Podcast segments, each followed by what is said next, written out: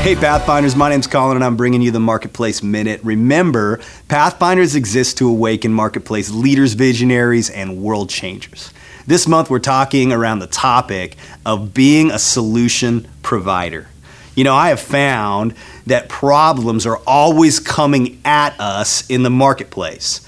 Some of them are macro problems. They're huge global issues like human trafficking or world hunger or you know massive um, environmental issues. And we feel so small and insignificant that can our lives really make a dent into that kind of a world problem? But you know, we need to scale back if we're going to be effectual problem solvers to a micro level.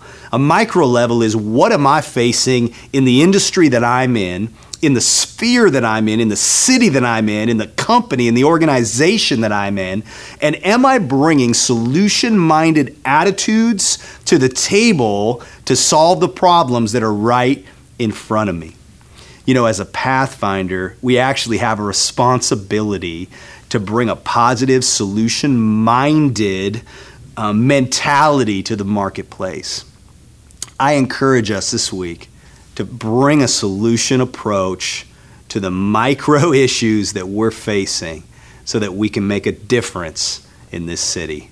Have a great week. God bless.